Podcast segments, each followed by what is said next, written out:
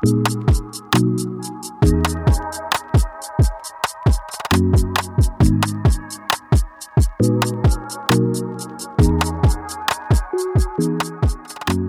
oleme siin ÜFO Eesti podcastis kahekesi. mina olen Tiina Pärtel ja minu vastas istub või seisab, ma ei teagi, äh, Martin Kuustik. me mõlemad oleme üfukad ehk siis me mõlemad oleme õppinud aasta välismaal ja elanud vahetusperes üfuga. ja mina ise olin äh, aastal kaks tuhat kümme, kaks tuhat üksteist Belgias ja Martin õppis aastal kaks tuhat kolm, kaks tuhat neli USA-s ja täna me jagame natukene enda vahetusaasta kogemusi. räägime pikemalt sellest, miks on Martin tegelikult üpris eriline üfukas ja kohe saamegi sellest teada, ehk siis äh, aastal kaks tuhat kaheksa oli Martin Kuustik üks äh, eestvedaja ÜFU Eesti stipendiumifondi loomisel. selle nimi on Uks maailma. ja mida see täpsemalt tähendab, kuulame, kuulemegi üsna pea Martinilt endalt. ja eriti ajakohane on meil praegu sellest rääkida, sest tegelikult äh, teisipäeval, esimesel detsembril toimub ülemaailmne sündmus nimega Giving Tuesday ehk siis eestipäraselt annetamiste algud. ja üks viis sellest päevast ka ise osa saada on olla annetaja ÜFO Eesti stipendiumi fondis. ja nüüd tere tulemast, Martin. tere kõigile, tere kõigile enne kui me sellest fondist veel pikemalt räägime, siis äh, jaga meiega hoopis lugu, kuidas sina jõudsid ÜFO Eestini? mina arvan, et noh, ÜFO Eestiga oli see, et äh, kuidas oli koolituur kunagi, kui see siis aasta oli kaks tuhat kaks ilmselt, kui nad käisid meil koolis tutvustamas ja mul ennem tutvusringkonnas ühtegi üfokat ei olnud, kes oli käinud. aga mind kohe see kõnetas, ma olin üheksandas klassis ja mõtlesin, et peale kümnendat ma olen minema. Ehk siis eh, see sõnum kõnetas eh, kuskile maailma nägemine väljapoole, kogu see, kogu see lugu kõnetas ja need ÜFO vabatahtlikud olid ka väga lahedad ja noh, ma ütlesin vanematele, ma lähen ja siis hakkasin korraldama, neil midagi muud ei olnudki vastu öelda, kui et selge. ja siis ma hakkasin tegutsema. oo, nii lahe. Äh, kust sa üldse Eestis pärit oled? Eestis olen ma siis Sakus, Tallinna külje all. okei okay ja kui, kus sa Ameerika Ühendriikides elasid ja kellega sa seal elasid, kes su vahetusperes oli? mul oli selles mõttes, oligi huvitav, mina olin USA-s siis Michigani osariigis. Ja see hetk, kui ma vahetusaastal läksin, et äh, mul oli üsna keeruline, kuna mu see paik, paikapanemine, placement tuli üsna hilja ja mul oli selline ebatraditsiooniline perekond ka, et mul oli ainult vahetusisa. Mm.. mis noh, kaks tuhat kolm siis noh, väga palju selliseid variante üldse ei olnudki, mina olin nagu, et oh, lahe lähme, mhm. saab keegi vabadust rohkem juurde ja siis no tuli välja, et tegelikult lisaks mul siis vahetusisale oli kogu tema pere, kellega ta oli väga lähedane mm. -hmm. et äh, mul tekkis sinna vanaema, vanaisa, vana, vanavanaema, vanavanaisa. et see, ikka sain väga-väga suure pere osaks. ja noh, kogu see perekond ja see, mis seal kõik see kogemus tekitas, lõpuks tähendas ka seda, ma jõudsin ka USA-sse ülikooli tagasi tänu nendele. et ja noh, raske on rohkemat isegi loota või oodata, et eh, ma olen väga rahul selle kogemusega ja noh, ma tulin tagasi ka vahetusaastalt nagu täiesti muutunud iseseisev noor inimene nii lahe, aga oota, kas ma sain õigesti aru, et äh, sul oli ainult üks isa ja sul ei olnud ühtegi vahet, äh, vahetusõde ega venda ka või? ei, ainult vahetusisa oli okay. tema juures ma olingi okei okay., väga huvitav, sest äh, kohe, kui sa ütlesid praegu, et sul oli eriline pere, siis ma mõtlesin, et oo, tuttav tunne, mul oli ka äh, eriline pere või äh, mul endal oli näiteks äh, kaks pere tegelikult. Ja esimeses peres ma olin kuu aega ja siis äh, teises olin kogu aasta ja mõlemad olid natuke erilised selle poolest, et esimeses peres mul oli kaks ema ja siis teises peres oli peale minu siis mu vahetusõde oli ka üks SÜFUga vahetusõpilane Saksamaalt nii et neid peresid võib olla äh, nagu täiesti, täiesti erinevaid. nii, aga sa juba mainisid. ühte, ühte kindlat pereformaati ei ole mm. -hmm. täitsa tõsi. Sa juba mainisid, et ÜFO, see vahetusaasta andis sulle palju kogemusi ja sa oled sellele tänulik. mis, mis sul sellised, kas sul on mingeid eredamaid mälestusi või eredamaid õppetunde, mida vahetusaasta ÜFO-ga sulle andis? ma arvan, et see kõige suurem, mis ma selles äh, ajas nagu mõtlesin, on see puhas iseseisvus, et kui sa olid oma kodus, noh, Eestis enda ühe perega olid siin ja noh, otsustamine ja aitamine või ise mõtlemine oli niimoodi, et noh, vanemad olid väga palju toeks. siis vahetuspere oli ka kindlasti seda, aga oodati aina rohkem seda, et ma ise mõtlen, mida mul on vaja, ma mõtlen ise ette, mida mul on vaja, ma arvestan inimestega teistmoodi, noh kogu sihuke kuidagi iseseisvuse kasvatamine erinevate õppetundide najal, et, et ma olen nagu enda elu peremees, et mhm. sellise, see aasta võib ju sellise aastaga kokku võtta, et see kasvatas iseloomu ja iseseisvust nii palju, et ma julgen väita, et kui ma Eestisse tagasi tulin, ma olin ikka täiesti muutunud inimene. noh, see, mida ma väärtustasin enne vahetusaastat, oli täiesti muutunud ja noh, igatepidi positiivses valguses ja ma olen väga õnnelik, et see kogemus üldse mulle osaks sai mm. -hmm. aga mis sa arvad, kas iseseisvuse kogemus, kas see oleneb eh, riigist ka, et kas USA on just see riik, kus sa iseseisvaks saad või see pigem on nagu ükskõik, mis riiki lähed? Ma arvan, et eh, see on ükskõik, mis riiki sa lähed, sest noh, kui sa tuled ikkagi sellest kogemusest, noh, ma ei tea, vanemad viivad, vanemad toovad mm. -hmm. ja noh, sul on lihtsalt vaja nii-öelda, et kuulge, mul on homme trenn. et see, see tuleb, ma arvan, kõikjalt, sest kui sa mõtled selle peale, kui et sa oled noor inimene, kes läheb maailma avastama ja tegelikult täiesti võõrasse keskkonda, sul ei ole tugivõrgustikku, noh jah, sul on vahetuspere, aga kõik need, mis sul on nagu aastate jooksul Eestis kujunenud, on sul vaja nüüd ühe aastaga kiirelt käima saada mm. -hmm. ja see kasvatab meeletult ja ma arvan, et see on sõltumatu, kuhu riiki sa lähed, et see vahetusaasta kogemus lihtsalt on sellise kaasatuleva õppetunniga mm. -hmm. ma olen ise täitsa nõus, ma kahtlemata Belgia kohta, oma aasta kohta Belgias ütleks ka, et hästi palju kasvatas sellist äh, iseseisvuse võimet või iseseisvat tegutsemist, otsustamist, mõtlemist. täitsa, täitsa nõus. aga kas sul on mõni äh, õppetund või midagi, mis võib-olla alguses tundus, et appi, mis toimus või mis midagi juhtus, aga pärast tagasi mõeldes sa mõtled, et vau wow,, nii hea, et midagi sellist juhtus või sellest ma õppisin kõige rohkem ma arvasin, et ma õppisin seda, et kuidas ja millal rääkida ja kuidas kuulatud on vaja.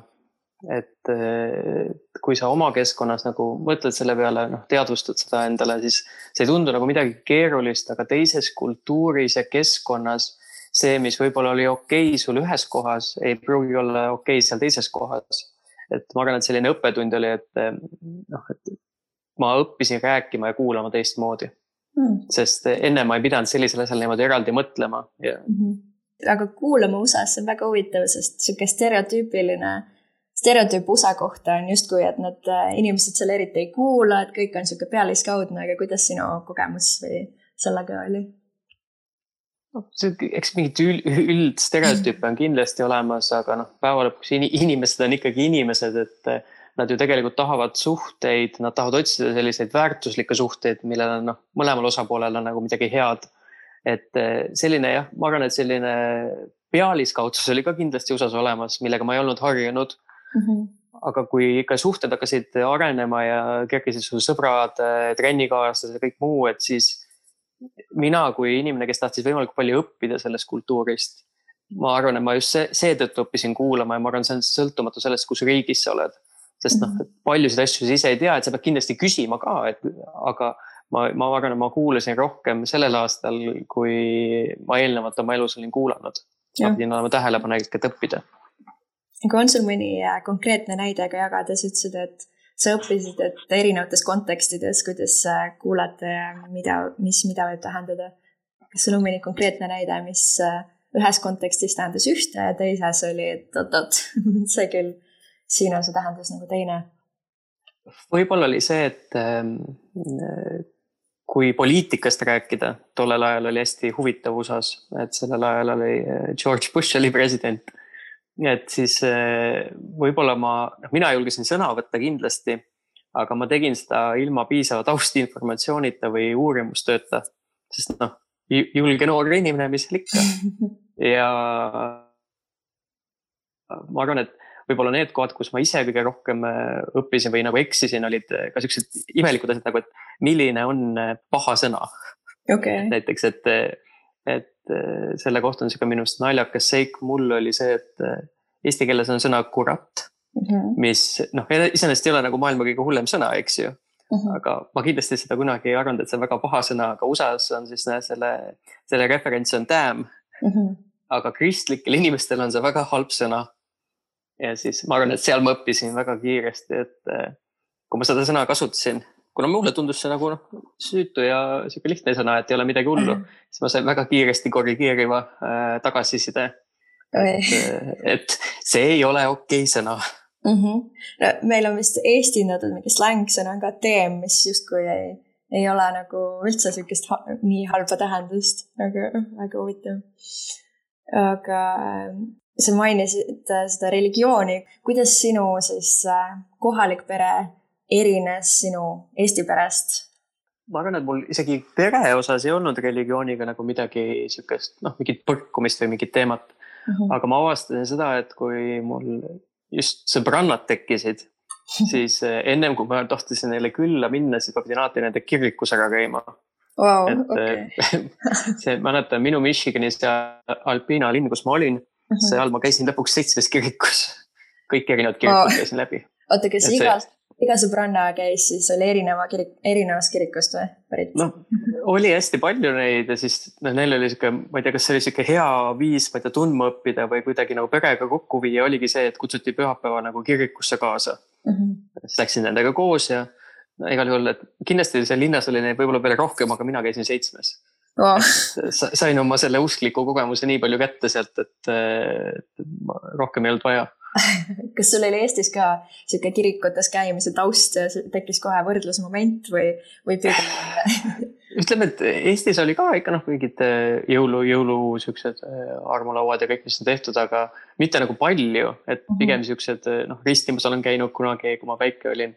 aga seal oli just jah te,, teine oli, ma muidugi ise tahtsin filmides sellise, kuidas on siis African American tüüpi siukse musta preestri jutlustust tahtsin saada, aga sihukest asja ma ei saanud seal kunagi, et seal, seal sellist asja ei olnud, aga mingit šokki ei olnud ja võib-olla selline rohkem suhtlev ja publikut nii-öelda, publikut kaasav show on seal sees rohkem kui Eestis oli, et see oli see võib-olla ainuke kõrvutus, mis mul tekkis. Väga huvitav, mina vahepeal lisan sinna oma, oma kogemuste kohta ka mis mul seostub äh, minu vahetusvanemad Belgias, nemad käisid äh, ka kirikus ja mu või mu vahetusisa käis iga pühapäev kirikus ja siis aeg-ajalt kutsus mind kaasa ja jõulude ajal ma käisingi ka vaatamas. aga meil oli selline noh, vabas vormis, et sa ei pea tulema, kui ei taha ja siis oligi, ma ühe korra vaatasin üle, ütlesin, et okei okay,, väga huvitav, nüüd ma olen näinud. nüüd, äh, nüüd ma magan pühapäeviti nii et vot, vot, aga Martin, kas sul oli mingisuguseid ootusi oma vahetusaastale ja kas need läksid täppi või mitte? kui mul kunagi ELO tehti ehk eelorientatsiooni meil ÜFUs mm, -hmm. siis need lood, mida mulle sealt USA-st räägiti, olid ikka täis selline fantaasiasaar mis seal siis räägiti? oh, kes rääkis, et tal oli perel eralennuk ja osteti talle kogu aeg asju ja tal ei olnud mitte midagi teha uh. -huh. et ma seda lugu tõena ei võtnud, et ma arvan, et see, mis mina tegin, võiks aidata igat õpilast, kes läheb välismaale, et ma läksin hästi avatult, mul ei olnud mm -hmm. üleliia ootusi, ma tahtsin loomulikult head aastat, aga mis see hea aasta tähendab minu jaoks, see oli täiesti ebaselge. ma läksin lihtsalt sinna avatult, tuleb see, mis tuleb, teen võimalik nii palju kui võimalik, et oleks lahe, ise olen aktiivne mm. -hmm. ja ma arvan, tänu sellele oli mul äge aasta, sest noh -hmm., igasugune selline kuidagi ootuste ettevalmistamine üleliia, et mis kõik olema saab või ma olen kuulnud ja mis teistel on, et igalühel on mm. oma aasta, et see selline avatud mõtlemisega minek on kindlasti lihtsam ja tänu sellele ma arvan, see sinu enda aasta tuleb ka parem. et aga noh, eks igalühel on oma käekiri, ma arvan lihtsalt mul, minu arvates mulle töötas see kõige paremini nii mm. -hmm. ma arvan, et see on väga tervislik lähenemine ja kasulik minna hästi avatult ma mäletan, et minul näiteks millegipärast mul oli üks niisugune ootus või kuskilt oli mulle jäänud äh, kõrvu, et Belgias räägivad, kuna Belgia on nii lähedal Inglismaale, siis kõik räägivad inglise keelt seal briti aktsendiga. ja siis ma ootasin või arvasin, et oh, ma hakkan ka siis, äh, mu inglise keel muutub briti aktsendiga inglise keeleks. aga tegelikult see ei vastanud üldse tõele kohalikud ei rääkinud briti aktsendiga ja mulle ka see külge ei jäänud aga räägi meile siis äh, hoopis, äh, et meil tuleks pilt ette sellest, kus äh, sina aastal kaks tuhat kolm elasid USA-s, Michiganis. kuidas nägi sinu tüüpiline päev välja, kuidas sa kooli läksid, mis trennides või mis hobid sul seal olid? kuidas, kas lõuna söömine oli mingis hiiglaslikus filmi moodi sööklas ja, ja mis seal kõik, mis seal veel oli ja toimus? Noh, õnneks mul on siis neid klišeesid on ka ikkagi, mis on stereotüüpidel baseeruvad, aga täiesti faktilised, et äh, mul oli selles mõttes äge, et äh, mul oli tegelikult minu pereisa oli õpetaja selles samas mm -hmm. koolis, kus ma käisin, ta oli matemaatikaõpetaja, ta isegi lõpuks andis mulle ühte matatundi. ja noh, mis tähendas, ma sain hommikul temaga ilusti kooli, ma ei pidanud ise bussiga minema või kuidagi jala minema. et ainuke kord, kui mul õnnestus jala minna, oli see, kui ma magasin sisse ja ta ütles mulle ilusti, et kui sa magad sisse ei tule, siis ma ei ole lapsehoidja et me oleme ikkagi täiskasvanud, siis ma kuulsin, kuidas see garaaži uks avanes, aga ma olin ikka voodis. et eh, see oli hea õppetund, ma jalutasin ta talvel kooli ja noh, mhm. ikkagi USA-s sellel hetkel ikka jalutamiskultuur oli olematu ja selleks on häid viise ka, et noh, kõnniteid ei olnud nii palju ja siis ma mäletan, kui ma kooli jalutasin, õues oli äkki mingi miinus viis Celsiuses. Vähemalt kümme autot peatus, et öelda mulle, kas sa tahad, ma pakun sulle küüti ma olin nagu, et see on kaks pool kilomeetrit, ma arvan, ma saan hakkama. aga kogu aeg autod peatusid, kas sul on kõik okei okay?? ütlesin jah, ma esimese tunni magan maha, aga noh, jõuan kooli mm. -hmm. ja kuidas see kooli pool oli siis nii, et kui ma noh, sügisel, kui ma läk-, ehk mis noh, suve lõpus läksin, ma hakkasin jooksmisega tegelema, millega ma noh, ennem nii tugevalt ei olnud tegelenud. siis läksin kohe ujumisse üle ja siis kevadel korraks tegin kergejõustikut ka, aga siis kevadel sain juba aru, et ma olen nii palju juba teinud, et et siis võtsime aja maha, aga noh, siis olid mingid klubid. Mm, noh, rahvusvaheline klubi oli, kuna noh, ma olin vahetusõpilane, siis ma pidin automaatselt seal käima. mis see tähendas, rahvusvaheline klubi? see oli, kuna vahetusõpilasi oli meil koolis rohkem, ka õhtukaid mm. -hmm. et siis eh, me saime ikka omavahel kokku, tegime mingeid kultuurinädalaid ja jagasime seda kultuuri, noh, enda, enda kogemust mm. -hmm ja, aga ma, ma olen nagu muud ei teinudki, sest noh, mul olid ägedad vahetusõpilastest sõbrad, mul olid kohalikud sõbrad, kellega me sõitsime, käisime kuskil, ma ei tea, bändi jam session kuskil sõbra juures, kes ja. kõik olid muusikud. ma olin selles mõttes, ma suhtlesin kõigiga ja ma ei pannud kuidagi piire ette, et ma ei olnud kunagi mingis klikis mm. -hmm. aga sööklas olid need klikid, et seal olid bänd, bändi inimesed, siis olid cheerleader'id, siis olid siuksed sportlased, sportlastel oli ka veel omaette jaotus, et kes olid jalgpallurid ja nii edasi mm. -hmm. siis olid need lahedad inimesed, siis olid muusikainimesed, siis olid eh, need, eh, kuidas öelda, social butterfly'd, kes kõikusid hästi paljude erinevate inimestega vahel Mm -hmm. et ma ise olin pigem selline, mul meeldis kõigiga suhelda, vahet ei ole, kus nad parasjagu olid mm. -hmm. ja ma sain hästi läbi ka sportlastega, ma ei tea, tegime trenne koos ja käisime mm -hmm. kunagi isegi jõusaalis koos ja, ja üks naljakas lugu ongi sellest, et minu aastal tehti jõusaali video nagu treeningvideo ma olen ikka seal videos sees nagu, mida ikka näidatakse kõikidele õpilastele, kes sügis, sügisel lähevad kooli, hakkavad seda tundi võtma, ma naersin seal VHS-i peal ka veel, see on veel naljakam. et see on ikka kasutusel. mis sa teed seal videos? noh, erinevaid neid mingi harjutusi ja äh, kuidas on õige teha ja siis noh, mhm. ühesõnaga. Et päris kõike sai teha ja kuna ma ise olin selles mõttes sotsiaalselt ka aktiivne, mul meeldis inimestega suhelda tundide ajal, koolivälisel ajal.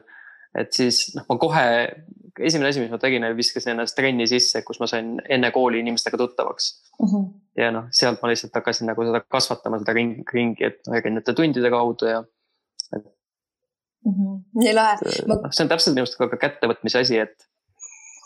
Ma kujutan ette juba, et sa oled seal sööklas ja seal on kõik need erinevad klikid, siis mul tuleb täielik sihuke mean girls äh, need äh, klipid silme ette. kas seal oli mingeid draamasid ka, mis juhtus või kus sa nägid, et mingi kaks klikki ei saanud omavahel läbi või midagi kuskil hõõrus või? kas siukseid asju oli ka? oli küll, neid ma nüüd värviliselt kirjeldama ei hakka, ikka oli, noh, põrkumised, testosterooni täis mehed, kes omavahel enamasti ikkagi läksid mitte sõnadega lahendama asju. Et ikka oli neid siukseid, aga ütleme, need ei olnud, need on täpselt sellised, et kui sa küsid, mul tuleb meelde neid uh, -huh. aga need nagu selles mõttes meeles ei ole. et need on siuksed väiksed kõrvalseigad, mis äh, on juba enam-vähem kuskil mälusoppidesse peitu pandud. nii lahe, aga sa ütlesid, et sa ei olnud ainus vahetusõpilane oma koolis, et teil oli ka rahvusvaheline klubi. kui palju üldse ameeriklased teadsid, mis on Eesti ja, või Euroopa või, või kust sa pärit oled, kui palju nemad sellest teadsid? No siin ma kiusan küll stereotüüpe, ega väga palju ei teadnud, et mhm. geograafia kui ainena ei ole ka seal mingi maailma kõige populaarsem mm. -hmm. et ikka mõned ikka teadsid, et kuna vahetusõpilasi oli ka seal koolis ennem käinud, et siis mingid riigid olid tuttavad mm. -hmm. aga noh, ütleme, et Eestis polnud küll keegi mitte midagi kuulnud okay,. et yeah. siis ma sain seda kultuuri asja jagada ja et noh, minu aasta oli Saksamaalt, Venemaalt, Soomest oli üks vahetusõpilane mm. -hmm. et mul oli selles mõttes kindlasti lõbus ja siis ma igas tunnis, kus ma käisin, ma pidin kõigepealt geograafia õppetunni tegema kõigile. et see oli see oli standard kogu aasta. oh lahe. jäi neile aasta lõpuks meelde ka näiteks, mis keelt me räägime või?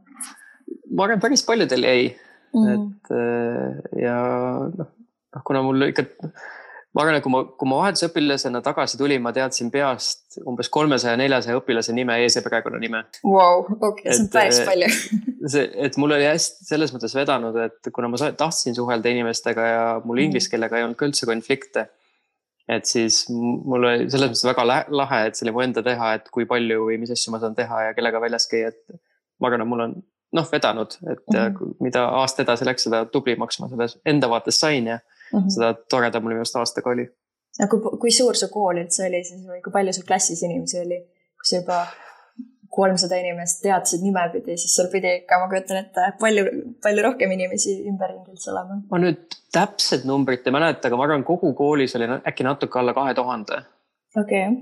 Mm -hmm. ja siis see, see lõpetajate klass, kus mina olin, see seenior klass, seal oli meid äkki mingi, oligi nelisada või midagi sellist või natuke vähem äkki mm. -hmm. Aa, ja kas sul oli ka kuskil seal koridoris oma kapp, mis käis kuidagi seal numbri kombinatsiooniga? jaa, okay. kombi-, kombinatsioonikapp oli mul olemas täitsa, jah oh kui lahe, aga mis sina sinna ukse sisse panid? filmides on alati on nagu mingid pildid, kõik teevad hästi personaliseerivad, mis sinu näiteks seal ukse sees oli? ma ütlen ausalt, mulle lihtsalt anti raamatud ja muud asjad, et ma kunagi sellist personaliseerimist teinud, et noh, enamustel inimestel on see kapp ikkagi see, kuhu sa paned oma träni Mm -hmm. et sa seal hoiadki neid raamatuid ja noh, sõltuvalt ainetest, kas sul on koduraamatud eraldi või on ainult üks raamat, et see pigem see on su nagu see kogu, kogula, kuhu sa need kõik asjad paned. võib-olla trenni asjad ja niimoodi, aga noh, that's about it mm -hmm.. okei okay,, et ei ole päris nii nagu filmides mingid sädelevad kirjad, kleepsud, ma ei tea, mis. Noh, võib-olla, aga vaata, see on ka see, et võib-olla see high school ja middle school'i vahe, et eh, nagu see gümnaasiumi poolel võib-olla vähem, aga kui sa näiteks oled selle noh, middle school'i keskkooli poole peal, et seal äkki on rohkem, et noh. Mm. -hmm aga noh, meil väliselt peaaegu üldse ei olnud kellelgi nagu kaunistatud ja seda ei tehtud väga meil. Mm.. okei, aga sa ütlesid, et sa tead pärast mäletasid vähemalt või kuskil kolmesaja inimese nime, kui palju sa, kui paljudega sa praegu, kas sul on üldse inimesi, kellega sa ikka veel suhtled või kontakti hoiad?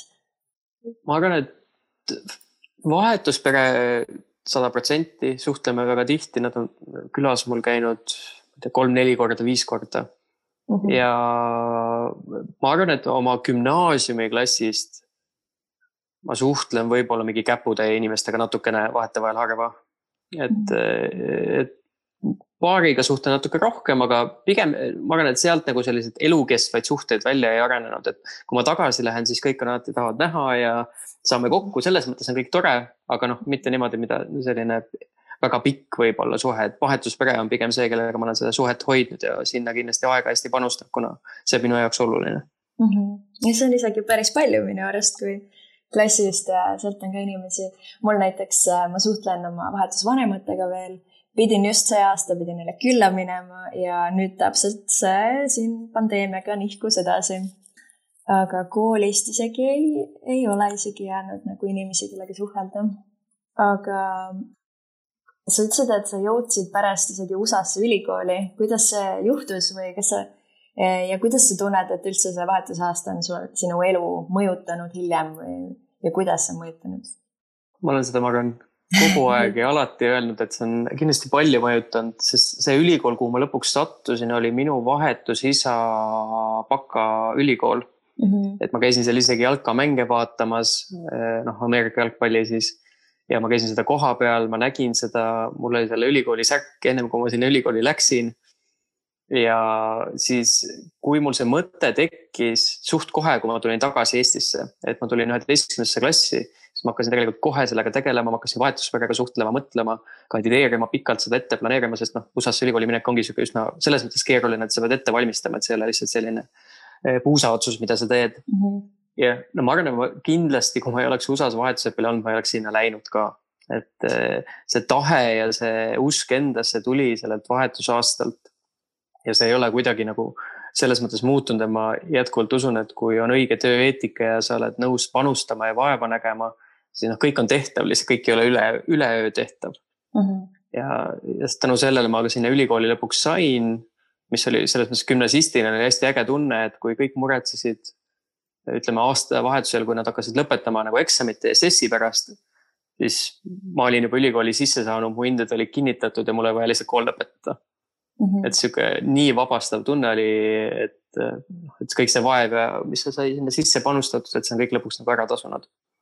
et ja ÜFU-l on selles, selles loos kindlasti hästi suur roll, kuna kui ma poleks läinud kunagi, siis ma arvan, et see minu lugu oleks täna hoopis teine mm. -hmm. nii lahe. kas sa läksid tagasi ka Michigani või sa läksid kuhugi mujale? Läksin tagasi Michigani ja seal olin ülikoolis eh, neli aastat.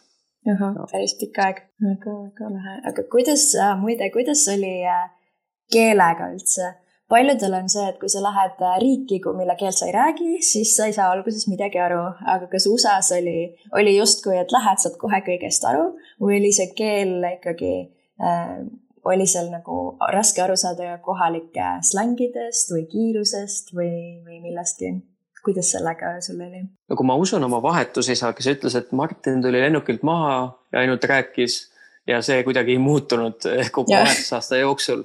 Et noh, ma, ma, mu inglise keel on selles mõttes huvitav lugu, et ma väga väiksena kogemata multikate pealt hakkasin seda õppima mm, -hmm. nii et ma ise ei teadnudki ja kui ma teise klassi jõudsin ja hakati inglise keelt õpetama, siis ma kuidagi oskasin seda, ilma et ma tegelikult oskasin selgitada, miks ma oskan seda mm. -hmm. ja peale seda inglise keel on mulle selline hästi kodune keel olnud. aga täna kahtlustan, et ta on tugevam kui mu eesti keel. aga eh, minul ei olnud jah seda takistust, eks ma olengi sihuke ise imelik lugu.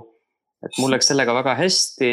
ma slängiga olin juba tuttav, sest noh, ma ammu olin vaadanud kogu ütleme telemeediat ja kõike niimoodi, et noh, kunagi tõlkeid ei vaadanud mm. -hmm. et mul see släng oli juba see, mida ma ise nagu endale kuidagi selgeks teinud et ma õppisin palju kindlasti ja kui, kui öelda, et üks släng, millega mul on raskus ka täna, äh, mille mul okei okay, saan hakkama, on lõunaosariikide släng mm.. et sihuke just selline äh, släng ja diktsioon ja kuidas nad suhtlevad. Et noh, seal ma pean ikkagi vaeva nägema ja aktiivselt, väga aktiivselt kuulama, et noh, kuidagigi aru saada ja seal kaob, kaob tõlkes ära Uh -huh. aga mu muus osas nagu Michiganis oli ikkagi, ikkagi selles mõttes lihtsam inglise keel ja väga palju sihuke kaasaegne släng ka, et sai ilusti hakkama ja õp, õp, õppis äranemis juurde on, aga jah, et äh, mul keel meeldis ja selles mõttes mul oleks lihtsamini, et noh, loomulikult sellel on ka oma teine pool, et ma ei saanud uut keelt endale, aga ma sain lihtsalt täiendada seda keelt, mis mul juba meeldis mm. -hmm. aga on kohe, tekib äh, sihuke äh, huvitav oleks kuulda, kas, kui hea sa ise nendes dialektides oled või, või hääldustes, kas sa saaksid meile demonstreerida, kuidas näiteks Michiganis inimesed räägivad ja kuidas lõunaosariikides erineb? No okay,, ma püüan, et Michiganis oleks niimoodi, et hi, I am Martin, I am from Michigan uh,. Yeah, I have been studying here for a while and I really love it here mm. -hmm. ja siis, kui ma läheks nagu lõuna panen, siis oleks nagu how y'all doing uh,? I am from the south, not specifically any part of south, but I am from the south. And yeah, this is how we speak sometimes, a little different and a little bit more spacing.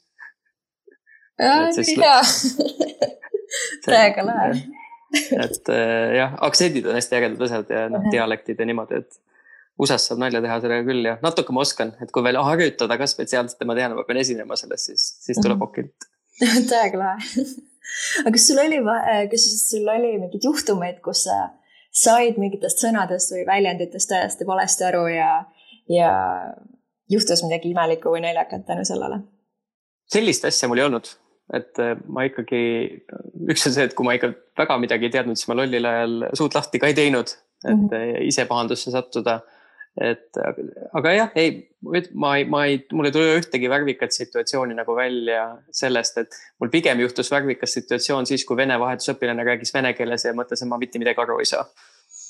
et see, see oli pigem see, kus sai nagu keelega nalja, aga inglise keelega midagi sellist ei olnud aga tihti öeldakse seda, et, et mõtted vahetavad isegi, et sa hakkad mõtlema ühel hetkel selles kohalikus keeles. kas sa panid ka mingil hetkel tähele, et kui sa mõtled, et sa oled nii kaua selles keelekeskkonnas olnud, et sa mõtled juba inglise keeles või?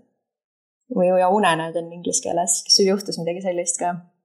mul juhtus see kindlasti vahetusaasta, sihuke, ma arvan, et peale nelja või viite kuud läks inglise keele peale üle.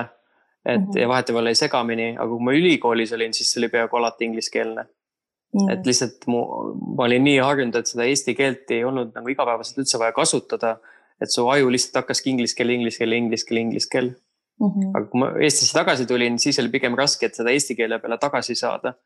sest eh, kui sa ei, nagu ikka niimoodi ei mõtle tihtipeale, noh, grammatika muidugi sai eesti keel, noh, kui ma tulin Eestisse tagasi, siis grammatika sai mul kõvasti peksa, ma pidin jälle eesti keeles kirjutama hakkama. et eh, aga, aga sai hakkama mm. -hmm. Kuidas sul sõnavara või aktsent oli tagasi tulles, oli kuuld-, kuulda, et sa oled äh, kuskil kaua ära olnud või? natuke oli ja ma arvan, et mida mul ka täna kolleegid on öelnud, mu lauseehitus on ameerikalik mm. -hmm. et äh, ma ei lase ennast alluda Eesti lauseehitusele, kui ma tahan oma mõtet teistmoodi edasi anda. ja noh mm -hmm., selle, sellega ma olen täitsa nõus, et kuna noh, kui sa oled keeleliselt kirjutanud, rääkinud nii palju inglise keeles, siis sa oled kindlasti mõjutatud ka seda, kuidas nagu ehitada enda sõnavara, vestlust ja kõike muud ülesse mm. -hmm. et see on kindlasti, ma arvan, tänaseni juba selline, mis on teistmoodi, kui ta oli enne, kui ma läksin mm. -hmm. täitsa usun. lahe, mul tuli kohe endal meelde, et äh, mul juhtus näiteks niimoodi, et äh, kuna ma õppisin seal hollandi keelt ja suhtlesin ka hollandi keeles, siis ühel hetkel nagu mu vahetusaasta lõpus, kui mul tuli tänaval, tuli keegi küsima, turist tuli küsima, et vabandust, et kus asub see ja see siis äh, ma arvasin, et ma räägin inglise keeles talle vastu ja seletasin, et jaa, et mine vasakule või paremale. ja siis ta vaatas mulle imelikult otsa ja läks ära ja pärast ma mõtlesin, et aa, ma automaatselt rääkisin ju hollandi keelt, sest mu aju arvas, et ma räägin juba äh, võõrkeelt aga ma ei saanud aru, mis keelt ma räägin. ja siis, kui ma tagasi tulin Eestisse, siis mul oli, mul olid kõik keeled sassis kuidagi sest äh, enne tagasitulekut, jah, mul olid kõik keeled sassis, siis ma läksin oma mu õel oli just külas vist keegi Inglismaalt, üritasin rääkida inglise keelt, ise mõtlesin veel pool hollandi keeles ja siis üritasin mingi eesti keelt pooleldi rääkida ja siis kõik sõnad olid sassis, tahtsin õele midagi vaarikatest rääkida ja siis küsisin talt lihtsalt, et mul ei tulnud, või ma tahtsin inglise keeles sellest rääkida, siis ta sõbrale, aga mul ei tulnud eesti keeles see sõna meelde või inglise, ei, mul ei tulnud inglise keeles meelde, ma küsisin oma eesti õelt siis, et no mis need framboos on, framboos on, mis see on eesti või inglise keeles ja siis ta vaatas mulle mingi imeliku näoga otsa, ütles, et ma ei saa aru, millest sa räägid. ehk siis kõik oli täiesti sega, segapudru nii ongi, see hästi raske on selgitada võib-olla inimesel, kes ei ole seda nagu niimoodi pidanud läbima. aga mul oli kindlasti samamoodi, nagu sa räägid, et tulin tagasi Eestisse, see oli ülikoolis, see oli kaks tuhat kümme. Mhm. ja siis tihti ma pidin oma seltskonnas nii ütlema, et no teate küll, inglise keeles on see sõna, mis see eesti keeles on et aga vot, nojah, mul vaata vedas sellega, et ma sain inglise keeles seda öelda, siis enamus said referentsi, aga noh, et eh, tihtipeale. mul isegi vahepeal oli see nali, et mul tuli eesti keeles tuli viimasena, inglise keeles tuli, isegi soome keeles vahetevahel tuli see sõna juba meelde, aga eesti keeles lihtsalt ei tule noh. jaa, täpselt naljakas aga kui sul sai see aasta läbi, sa tulid tagasi Eestisse, kas siis oligi nagu üfuga kõik või kas aasta sai läbi, tulid tagasi, enam-vähem aktsendi eest said läbi ja oligi üfuga kõik või, või kuidas sul, mis siis edasi sai? see minu üfu lugu on selles mõttes põnev, et mina olin veel äh, vanas ajakirjanduse majas vabatahtlik, kus see kõik mm -hmm. algas minu jaoks. et kui ma tagasi tulin, ma läksin vabatahtlikuks, tegin mm -hmm. koopiaid vanas ajakirjanduse majas äh, olin seal vabatahtlik, et mul on kuskil vanasti oli see ÜFU vabatahtlikkuse teadmuste baas.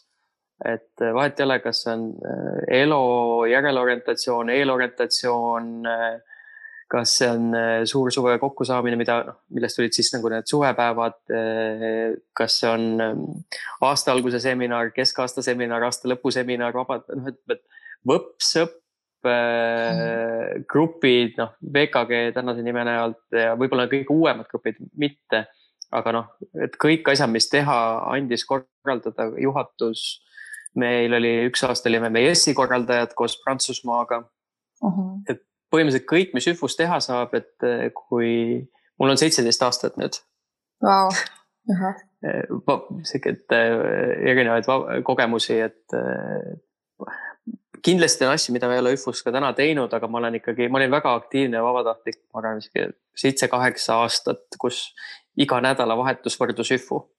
Ahah, ühesõnaga on nagu julge öelda, et julgelt saab öelda, et vahetusaasta ei lõppenud ära kohe Eestisse maandumisega jah, ja kuidas on, et populaarne on öelda ka, et ega täna, täna ka ei ole lõppenud, et mm -hmm. nii ühtepidi annetustega kui ka see, et kui Kadri helistab, siis tuleb vastu võtta nii lahe, aga mis sa täna IFUs teed? Ma arvan, et täna on kõige suurem roll mul ikkagi see, et ma olen püsiannetaja ja kui on vaja nõuga või jõuga kuidagi aidata mingisugustes projektides, siis ma tulen ka kaasa, et ise olen töötanud nii finantssektori poole peal, noh, eelarved on alati need popid teemad või võib-olla ka mõned muud strateegilised teemad, et et ükskõik, mis põhjusel helistatakse, siis ma kindlasti vastu võtan ja püüan aidata ja kaasa mõelda. ma arvan, et täna, täna see roll, kus ma olen, et see mulle sobibki, sest selliste äh, ad hoc või mingitel hetkedel kerkivate teemadele ma leian kindlasti aega. aga sihuke pidevalt või püsivalt ma praegu nagu ei jõuagi rohkem ja see on ka üks, üks põhjuseid, miks ma olen püsiannetaja mm. -hmm. noh, nii lahe, aga mis mis see tähendab üldse püsiannetaja nagu, miks sa seda teed ja mis see annab inimestele? noh, kui kunagi ma seda vestlust alustasin üldse ÜFU-s, äh, see oli veel enne seda aega, kui meil olid äh, Hasartmängumaksu Nõukogu toetused ja kõik muud siis see mõte oli see, et noh, et me me ei saa eeldada, et meil on vabatahtlikud kogu aeg saavad oma ajaga panustada. et mhm. noh, inimesed kasvavad, inimestel tekivad pered, inimestel tekivad karjäärid. aga samas eh, väliselt, et kui sa saad näidata, et su enda organisatsiooni liikmed toetavad sind, et see mhm. summa isegi ei ole oluline, aga see panus on oluline et eh, kui sa saad näidata, et noh, mis protsent toetab või kui palju toetatakse nagu rahaliselt. et eh, neid mitmeid vaateid peale öeldes, et see annab kindluse ka teistele, kes tahaksid toetada mm. -hmm. et nad väga välised toetajad või eh, sponsorid või midagi muud. et kogu see tegevus annab kindlust, et see organisatsiooni väärtustatakse. ja kui ma kunagi seda alustasin, siis ma mõtlesin ka niimoodi, et noh, see ülikoolides toimub täpselt samamoodi et kui tehakse näiteks aastaaruannet kokku, siis räägitakse, mis on nagu sisemine noh, vilistlaste panus Mm -hmm. ja siis see algselt saigi nagu mõte noh, vilistlaste fondist, eks ju, et vilistlased saaksid panna stipendiumi kokku nendele noortele, kellel oleks see abi, ma ei tea, ütleme abiks siis alustamiseks, et nad saaksid julguse kokku, et minna otsima, et nad saaksid oma unistuse ära teha.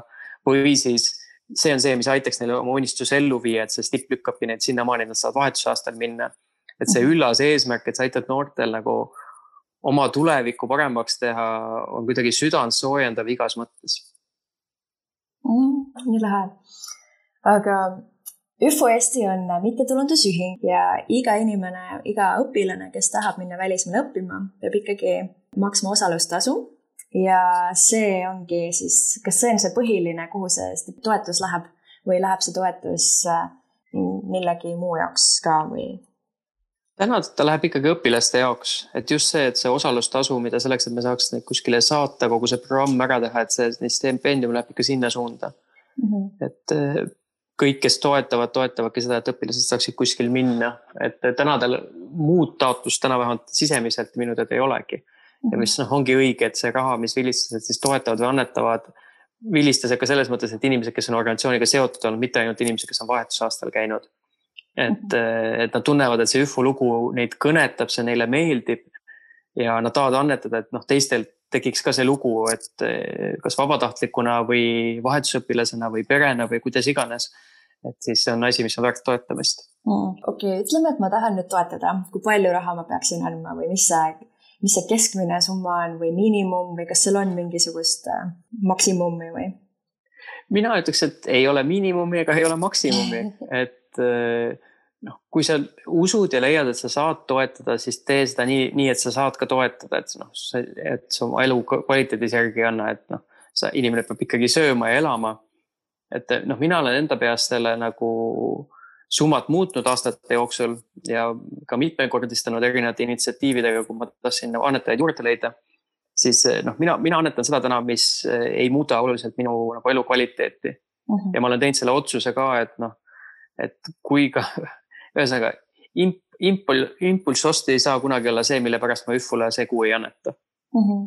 et eh, see on nagu pühendumusega, et mul on pandud see püsikorraldus peale, nii pikalt, ma ei mäleta, mis kolmkümmend aastaks või nelikümmend aastaks või mis ma panin, et oh., et ma ei pea sellega vahepeal tegelema mm. -hmm. et, eh, et teed ikkagi enda mugavustsoonist lähtuvalt, et see saaks, see ei tohi tunda, tunduda kohustusena, see ei saaks olla, see ei ole kohustus. see on võimalus aidata ja noh, inimene peaks ikkagi aitama selle, selle võimaluse piires, kus ta tahab olla. et kas see on euro, kas see on kaks eurot, on see viis eurot, on see kümme, võib-olla on see mitukümmend eurot. et see on ikkagi isik, isiklik mm. -hmm. et ma lihtsalt usun sellesse, et eh, igasugune annetus on hea lugu nendele, kellele me väljaspool enda organisatsiooni sellest räägime. ja sellisel juhul on see summa on isegi vähem oluline. et siis on juba olulisem see, kui palju neid inimesi on, kes usuvad sellesse ja teevad ikkagi iga kuu annetuse, olenemata suurusest mm. -hmm. Ma vaatan, et eelmisel aastal näiteks koguti koos eh, Swedbanki toetusega ÜFO Eesti stipendiumifondi tuhat kuuskümmend koma nelikümmend eurot ja sellel aastal on siht kõrgem. loodetakse koguda siis vähemalt tuhat viissada eurot, mis on siis äh, hea teada ja äh, kust üldse, kus saab annetada, kus selle kohta veel infot leiab? noh, meil on tegelikult ÜFO Eesti lehel on kogu see meie Uks Maailma fondi lugu ja ka need annetuslood ja need erinevad inimesed äh, kes, kes annetavad täna meile mm. -hmm. et sealt saab väga palju infot. kui me, kui me räägime üfukatest, siis ma ütleks, et eh, kõik, kes on täna annetajad, siis nende, nende käest võib alati küsida. ma olen kõigile öelnud alati, et kui keegi tahab annetamisfondist rääkida, siis mina hea meelega räägin sellega, sellest eh, ükskõik kellega, sest mhm. ma ise kunagi, kui, kui me, kui ma olin algus üksi siis ega kõik need annetajad, kes said otsitud, erinevad inimesed otsisid, mitte ainult mina, et noh, mhm. neid lugusid sai samamoodi räägitud. et noh, et ja minu lugu enamasti oli ikkagi see, et vaata ühel hetkel võib-olla sa ei saa enam enda ajaga panustada nii palju, kui sa tahaksid, sa ikka hoolid ja siis sa otsid seda teistsugust võimalust, kuidas toetada ja aidata seda organisatsiooni, mis on sulle südamelähedane, siis äh, läbi fondi ja läbi püsiannetuse sa saad seda teha ja siis saad ikka selle hea tunde ka kätte, kuna sa tead, et sellest on kasu mm. -hmm ja täitsa nõus. sa ütlesid, et sa oled olnud ÜFU-s äh, vist seitseteist aastat vabatahtlik juba. kas sul on mingi roll, mida sa ei ole veel teinud või mida sa tahaksid veel ÜFU-s teha? kuhu panustada või, või mõtteid, kuhu suunas seda arendada? issand, see on raske küsimus ma täna ei oskaks niimoodi öelda, et kas on mingi roll, mis mul võib-olla tegemata. ma arvan, et pigem ma, ma paneks selle küsimuse teistpidi Mm -hmm. ehk eh, kus iganes Jühvul on vaja minusugust inimest, et see on see roll ilmselt, kus ma tahan ka panustada, sest meie, kuidas on, et meie suhe on juba nii pikaaegne. et me tunneme ilmselt üksteist juba piisavalt hästi, et eh, vali, anda neid valikuid ja teha neid otsuseid, et kus ma saaksin veel kasulik olla. ma arvan, et mhm. mul endal ise ei ole sellist äh, nagu laiemat ambitsiooni, et miski on veel tegemata mm. -hmm. pigem, et see miski, mis iganes juures oleks abi vaja või kus mina oleksin kasulik, et kui see leitakse, siis noh, ma teen endast ikkagist kõik sõltuva, et ma saaksin abiks olla mm,. lahe, kas sa oled vahetuspere oled ka olnud või? seda me veel ei ole olnud, me oleme sellest rääkinud, aga praegu on see, et äh, meil on kaks väikest last mm. -hmm. Erika, mul tütar saab nelja-aastaseks nüüd jaanuaris, poeg sai just kaheaastaseks eh, oktoobris. ehk ma arvan, et kindlasti tuleb see aeg, kus mind huvitab see ja ma tahan selle, sellega tegeleda, aga ma täna ei ole veel seal mm. -hmm. et see on see, et praegu käib kodurahu taastamine. et kui see kodurahu, mitte et see kunagi, ma ei tea, saab täpselt taastatud, aga et see natuke see seiklus kuidagi settib. ja siis, mhm. et meil oleks nagu võimalus seda teha, sest noh, minu jaoks on eh, endale vahetusõpilase võtmine suur vastutus ja need võimalused ja need, see aeg, mida ma tahaks sinna panustada, võiks olla ka niimoodi, et noh, ma just mõtlen näiteks enda vahetuspere isa juures, et tal ei aega minu jaoks Mm -hmm. et kui ma täna töötan mitmel rindel ja nii vabatahtlikuna, ma ei tea, trennidega, lacrosse'iga, mida ma arendan, ÜFU, pere, kõik, kõik need asjad kokku on juba nii palju, et kui ma midagi juurde võtan, siis ma tahaks, et see vahetusõpilane saaks ka seda aega. et noh, seda tähelepanu, et mm -hmm. ma usun, et see on väga oluline osa sellest kogemusest, kui äge see kogemus saab olema, seal on ka enda osa, kus on kool ja kõik muu. aga et see ka vahetus perega, need traditsioonid ja kõik oleksid seal sees siis ma, ma arvan, et siis, kui me julgeme selle nagu sammu astuda, siis tahaks, et see oleks olemas mm. -hmm. Okay. kas sa ütlesid, et sa arendad Eestis lacrosse'i, kas see on nüüd otsene mõjutus sinu USA-s käimisest ja sealt sihuke kaasa toodud hobi või? Jah, ma enda ülikoolis mängisin seda ja nüüd ma Eestis olen vaikselt arendanud, et noh, meil isegi täismeestemeeskond oli vahepeal olemas, aga noh, nüüd me oleme täiesti selles mõttes fookuse ümber suunanud noortele ehk siis selline grassroots arendus, kus me pigem tahame koolides ja noortega seda trenni käima lükata ja enam mitte nagu täiskasvanutes, sest noh, täiskasvanud paratamatult saavad kogu aeg vanemaks. Ja noh, nendel järelkasvu nagu ei teki, et siis me nüüd me võtame need hoopis teise suunaga, et otsime noori. eks keeruline on, aga vaata, kuna meil endal see spordiala nii meeldib mm. -hmm.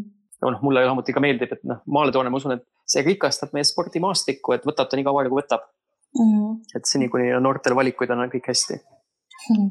-hmm nii, nüüd on äh, paar küsimust on veel, et kui äh, sina läheksid täna uuesti vahetusaastale, kuhu riiki sa läheksid või kuidas sa selle riigi valiksid või kuidas sa soovitad teistel, kes tahavad minna, oma riiki valida?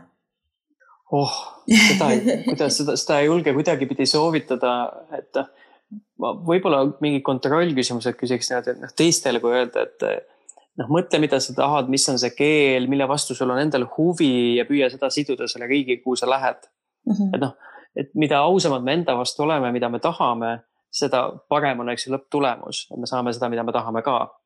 et see oleks võib-olla ainuke soovitus, mida ma julgeks kõva häälega välja öelda.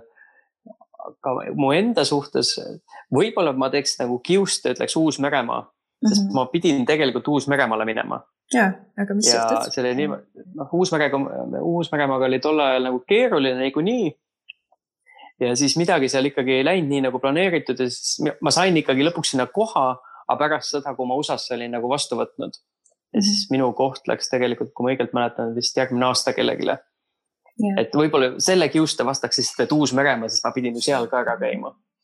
okei, ja, ja kas sul on mingeid soovitusi, mida keegi, kes tahab minna vahetusaastale, võiks teada või nõuandeid, millega arvestada või midagi midagi sellist kaasa võtta?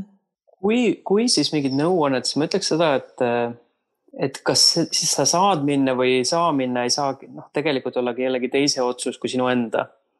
et ma, ma usun, et alati on küsimus ikkagi tahtmises. meil on väga palju tublisid ÜFO lugusid, kus õpilased saavad sponsorite abil kogu oma osaluse ju kokku mm. -hmm. ja see tahe on olemas, siis on kõik võimalik ja kas sa oled nõus nagu vaeva nägema, et selle kohta on niisugune hea võrdlus, et kui sa võtad eesmärgiks saada kuskil, kuskil mingil alal tippsportlaseks mm -hmm. ja ütled, et ma olen homme see tippsportlane juba, et siis tegelikult ei juhtu.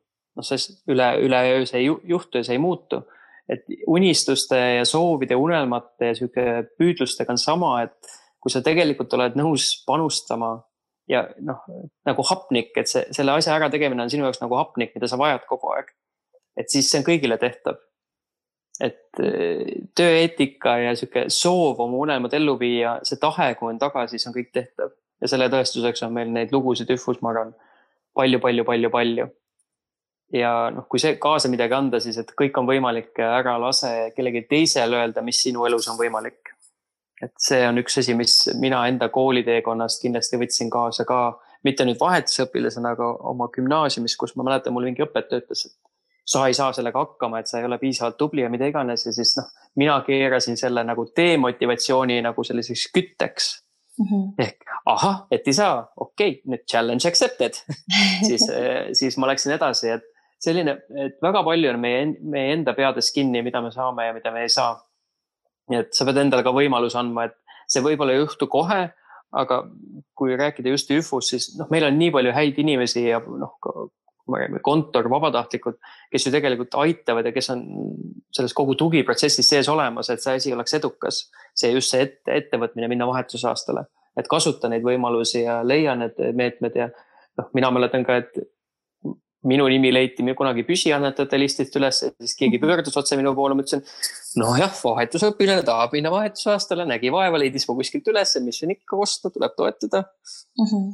et noh, et see on kõik tahte küsimus et äh, ärge andke alla ja keegi teine ei saa teile öelda, mis on võimalik, mis mitte, et kui te piisavalt tahate, siis te leiate ka selle teekonna sinna oma, oma unistuse täitmiseks huh,. nii äh, tore, innustav lõpp tore kuulda.